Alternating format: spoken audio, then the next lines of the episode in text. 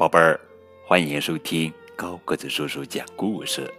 今天呀，我们继续来讲启迪孩子智慧的六十个经典伊索寓言，由杰里平克尼汇编，孙宝成翻译。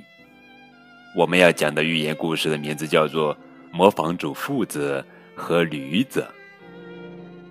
一位磨坊主和他的儿子动身。去市场出售家里的驴，他们牵着驴在路上没有走多远，就遇到一群女学生。一个女生嘲笑着说：“嘿嘿嘿，看看多傻呀！至少有一个人可以骑着驴，为什么这么大热的天，他们还要步行呢？”磨坊主想了想说：“嗯，这倒值得试一试。”他把小儿子抱上驴背，继续赶路。过了不久，他们遇到三个站在路边的农夫。磨坊主和儿子经过时，一个农夫大喊：“我说的不错吧？这个时代已经没人尊重老年人了。瞧，那个踏踏实实骑着驴的懒孩子，居然让他可怜的父亲趟着尘土走路。”他说的对呀。儿子从驴背上跳了下来，磨坊主自己骑了上去。他们没有走很远，遇到一位挎着一篮子苹果的老婆婆，真不害羞。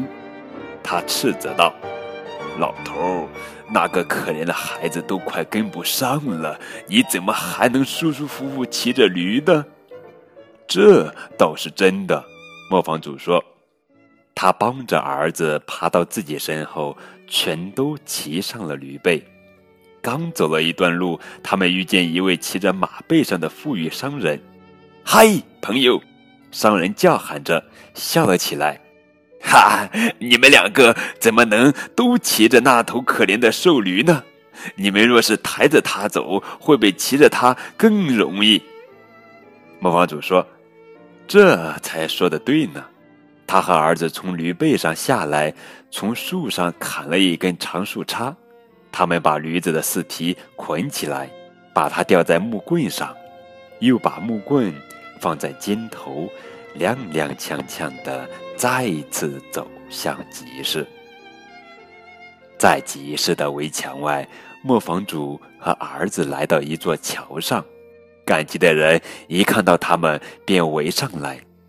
一群人对这个荒唐的景象大加嘲笑，驴子被乱糟糟的声音吓坏了，开始踢腾着挣扎起来。在驴的重压下，木棍咯吱咯吱地响起来，猛地折断了。可怜的驴子从桥上掉进了水里。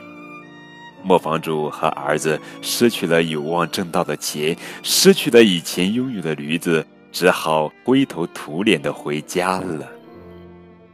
通过这则寓言故事告诉我们：你若设法讨好每一个人，最终将不能讨好任何一个人，甚至连自己都不能讨好哦。